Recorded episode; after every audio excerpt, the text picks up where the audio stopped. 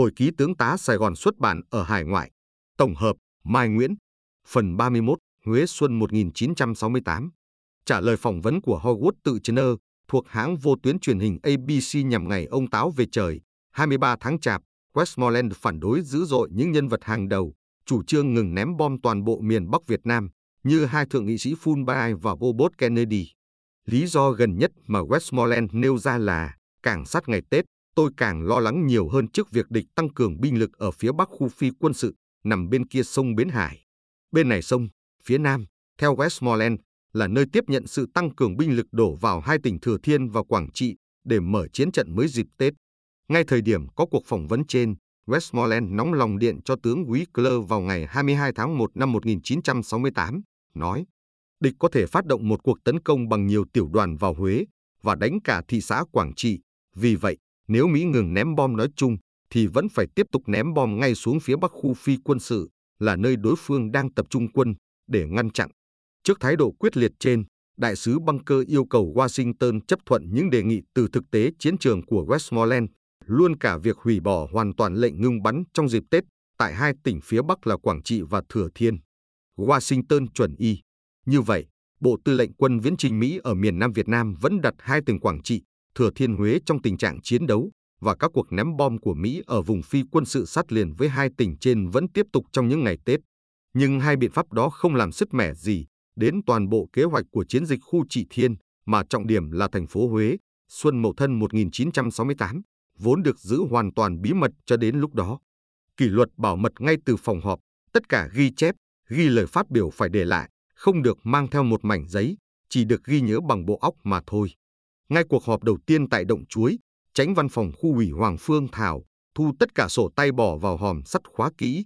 Bí thư thành ủy Huế bấy giờ là Lê Minh, được chỉ định làm chỉ huy trưởng bộ chỉ huy chiến dịch toàn khu trị thiên, kể.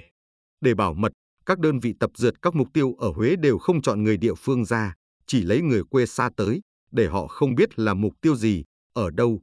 Tuyệt nhiên không ai biết được rằng sắp đánh Huế. Tuy vậy, dần dần qua bài bản, có thể đoán chừng trong đầu, nhưng vẫn không biết là đánh ai, đánh cụ thể vào đâu, đánh lúc nào. Tình báo Mỹ có thể nghe ngóng động tĩnh, dự đoán có cuộc tấn công, nhưng chi tiết quân sự thì chịu bí. Những tin tức có tính cách dự báo thời tiết chung chung lắm khi về đến Washington và biến mất trong núi hồ sơ lưu trữ, như Westmoreland nêu. Mặc dầu tôi đã báo cáo với Washington ngày 22 tháng 1 năm 1968, 10 ngày trước khi cuộc tiến công mở màn, là dự kiến sẽ có nhiều tiểu đoàn Việt Cộng đánh vào Huế. Tôi được biết sau đó, vì lý do gì đấy, thông báo này không đến được với nhóm cố vấn của MACV, đóng ở một doanh trại nhỏ tại Huế. Trong lúc đó, Bộ Chỉ huy Chiến dịch, với chính ủy Lê Trường, Phó Tư lệnh Nam Long, Tham mưu trưởng Đặng Kính, giả soát lại kế hoạch gia quân. Mặt trận thành phố Huế chia làm hai cánh. Cánh Nam do Thân Trọng một làm chỉ huy trưởng.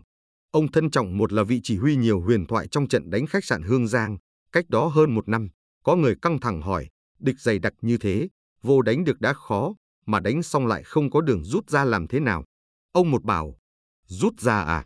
Như con trí trên đầu, thấy đó còn chưa bắt được, huống chi cả thành phố, làng mạc, đường xá như vậy, làm sao bảo không ra được.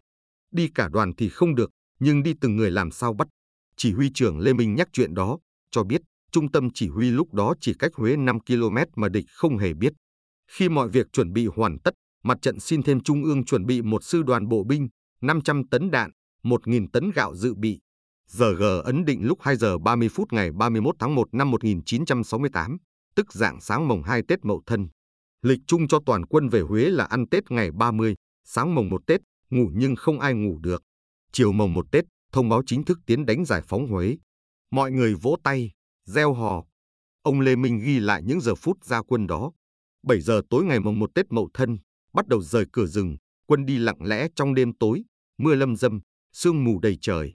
Bộ chỉ huy chiến dịch đã lập một bộ phận tiền tiêu, do anh Đặng Kính trực trên đỉnh núi Kim Phụng, nhìn thấy cả Phú Bài và Tử Hạ. Anh Kính báo về cứ 5 phút một, yên tĩnh. Lúc đó, bộ chỉ huy sư đoàn một của Ngô Quang Trưởng vẫn chưa hay biết đích xác giờ G đã tới.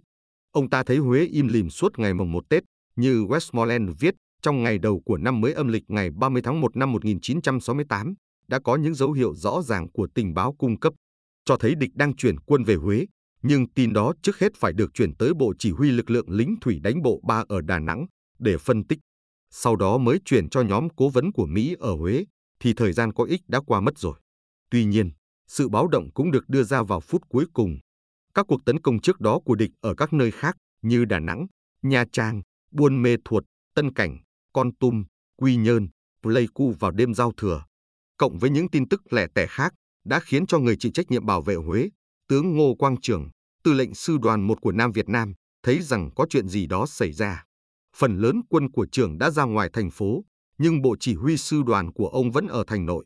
Trường đã báo động, lệnh cho toàn bộ nhân viên của sư đoàn ông phải ở lại đêm tại sở chỉ huy.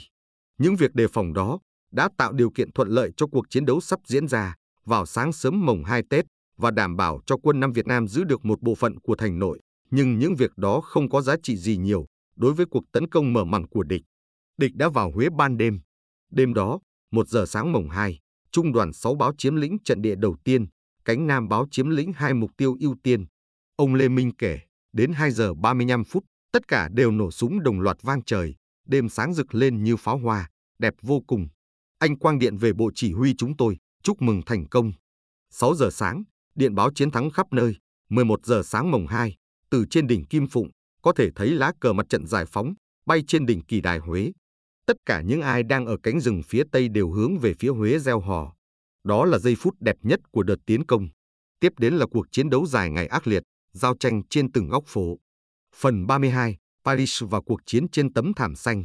Theo các tác giả cuốn các cuộc thương lượng Lê Đức Thọ Kissinger tại Paris, thì ngày 13 tháng 5 năm 1968 là ngày đàm phán đầu tiên, chính thức bắt đầu cuộc chiến mới Việt Nam và Hoa Kỳ, cuộc chiến tranh quanh tấm thảm xanh. Với sự chứng kiến của hàng nghìn nhà báo, nhà hoạt động điện ảnh, nhiếp ảnh, đổ về hội trường Cờ Lê Bè, đông hơn bất kỳ hội nghị quốc tế nào từ nhiều năm trước đó. Sau trận chiến Tết Mậu Thân 1968, theo con số do Westmoreland nêu trong hồi ký, có ngót 600.000 người tị nạn mới tràn vào các đô thị và vùng ngoại ô Nam Việt Nam. Đây quả là đội quân không kèn không chống, không vũ khí, nhưng đã khiến nhà cầm quyền Sài Gòn phải một phen vất vả, vì nếu không nhanh chóng giải quyết đời sống cơm áo gạo tiền. Bố trí chỗ ở, triển khai kiểm tra, lập sổ gia đình, nghĩa là làm sống lại công tác bình định, mà cứ bỏ mặc người tị nạn, thì hậu quả nghiêm trọng tất yếu phải xảy ra. Westmoreland viết là, Việt Cộng đẩy cuộc bình định nông thôn về sát nách các thành phố và thị xã. Những người mang trọng trách trong chính phủ, từ Tổng thống Thiệu đến các bộ trưởng, đều tỏ ra choáng váng. Ông Thiệu và các bộ trưởng dưới quyền được khuyến cáo đừng để những sư đoàn người tị nạn trở thành nhân tố của một cuộc khủng hoảng mới, bao vây các thành thị miền Nam. Để tháo gỡ, Westmoreland thành lập lực lượng đặc biệt, giao tướng George Forsyth chỉ huy, cộng tác chặt chẽ với người Việt Nam nhằm triển khai tức thời công tác bình định. Tướng Forsyth lập một văn phòng riêng ngay trong dinh độc lập với sự đồng ý của Thiệu và giám sát kế hoạch của Bob Comer. Westmoreland đã bố trí sẵn sàng công binh Mỹ, cho phép họ sử dụng rộng rãi các kho vật liệu, lấy tôn lập nhà, xi măng sắt thép. Tướng Cao Văn Viên cũng làm như vậy và đưa công binh quân đội Nam Việt Nam tham gia. Cạnh bóng mắt của các dãy nhà trung tâm tị nạn được vội vã dựng lên là các lô cốt, tháp canh và kén gai bọc quanh. Một đợt thanh lọc quy mô hẳn nhiên mở ngay dưới những mái tôn còn mới. Các thành phần dân tị nạn được theo dõi, phân loại bởi những cơ quan an ninh tình báo Việt Mỹ. Tại sao Westmoreland lại chăm sóc đặc biệt đến phần việc này? Có lẽ ngoài lý do không để vấn đề người tị nạn trở thành nhân tố của cuộc khủng hoảng mới, Westmoreland còn nhắm đến việc ổn định nhanh chóng hậu phương để giáng một đoàn quân sự đầy tham vọng sau Tết 1968 nếu Tổng thống Johnson cho phép. Ông ta lập luận một cách không tưởng nếu Tổng thống Johnson thay đổi chiến lược và lợi dụng thế suy yếu của địch sau Tết Mậu Thân, cho phép tôi tiến hành các cuộc hành quân mà chúng tôi đã chủ tính hai năm trước, đánh sang Lào, Campuchia và phía bắc khu phi quân sự, bên kia bờ bắc sông Bến Hải, song song với việc ném bom và thả mìn cảng Hải Phòng, thì chắc chắn Bắc Việt Nam sẽ bị đập tan. Nhưng tình hình đã không diễn ra như vậy. Ngược với ý đồ của tướng Westmoreland, ngày 31 tháng 3 năm 1968, Tổng thống Johnson tuyên bố ngừng ném bom hạn chế ở miền Bắc Việt Nam từ vĩ tuyến 20 trở ra, đến ngày 1 tháng 11 năm 1968 mới tuyên bố ngừng ném bom hoàn toàn và không điều kiện. Bốn ngày sau, mùng 3 tháng 4, Hà Nội đáp ứng, thông báo Việt Nam Dân Chủ Cộng Hòa sẽ cử đại biểu của mình, tiến hành cuộc nói chuyện tay đôi với Mỹ. Địa điểm họp được Mỹ và Việt Nam bàn định gần một tháng. Nguyễn Cao Kỳ viết, định mệnh đã an bài. Người Mỹ đề nghị địa điểm họp tay đôi với Bắc Việt Nam tại Geneva, Jakarta, New Delhi, Rangoon hoặc Viêng Chăn, nhưng tất cả những nơi đó đều bị Bắc Việt Nam bác bỏ. Cuối cùng, ngày 13 tháng 5, Mỹ chấp nhận đề nghị của Hà Nội, chọn thủ đô Paris, Pháp làm nơi hội họp và đã cử ông Avril Harriman và Cyrus Vance, nguyên Thứ trưởng Bộ Quốc phòng Mỹ, sau này là Bộ trưởng Ngoại giao của Tổng thống Jimmy Carter, làm đại diện trong cuộc đàm phán. Bắc Việt Nam đã chỉ định ông Xuân Thủy làm trưởng đoàn. Đàm phán diễn ra tại trung tâm các hội nghị quốc tế, nằm trên đại lộ Cờ Lê Bè. Theo các tác giả cuốn, các cuộc thương lượng Lê Đức Thọ Kissinger tại Paris, thì ngày 13 tháng 5 năm 1968 là ngày đàm phán đầu tiên, đã chính thức bắt đầu cuộc chiến tranh mới giữa Việt Nam và Hoa Kỳ. Cuộc chiến tranh quanh tấm thảm xanh, với sự chứng kiến của hàng nghìn nhà báo, nhà hoạt động điện ảnh, nhiếp ảnh, đổ về hội trường Cờ Lê Be đông hơn bất kỳ hội nghị quốc tế nào từ nhiều năm trước đó. Họ đã tường thuật, đưa tin nhanh chóng và nói đến cái bắt tay lịch sử giữa hai ông Xuân Thủy và Harriman trước giờ đàm phán. Nguyễn Cao Kỳ và Thiệu không thích thú gì với các bản tin truyền đi từ đại lộ Cờ Lê Bè.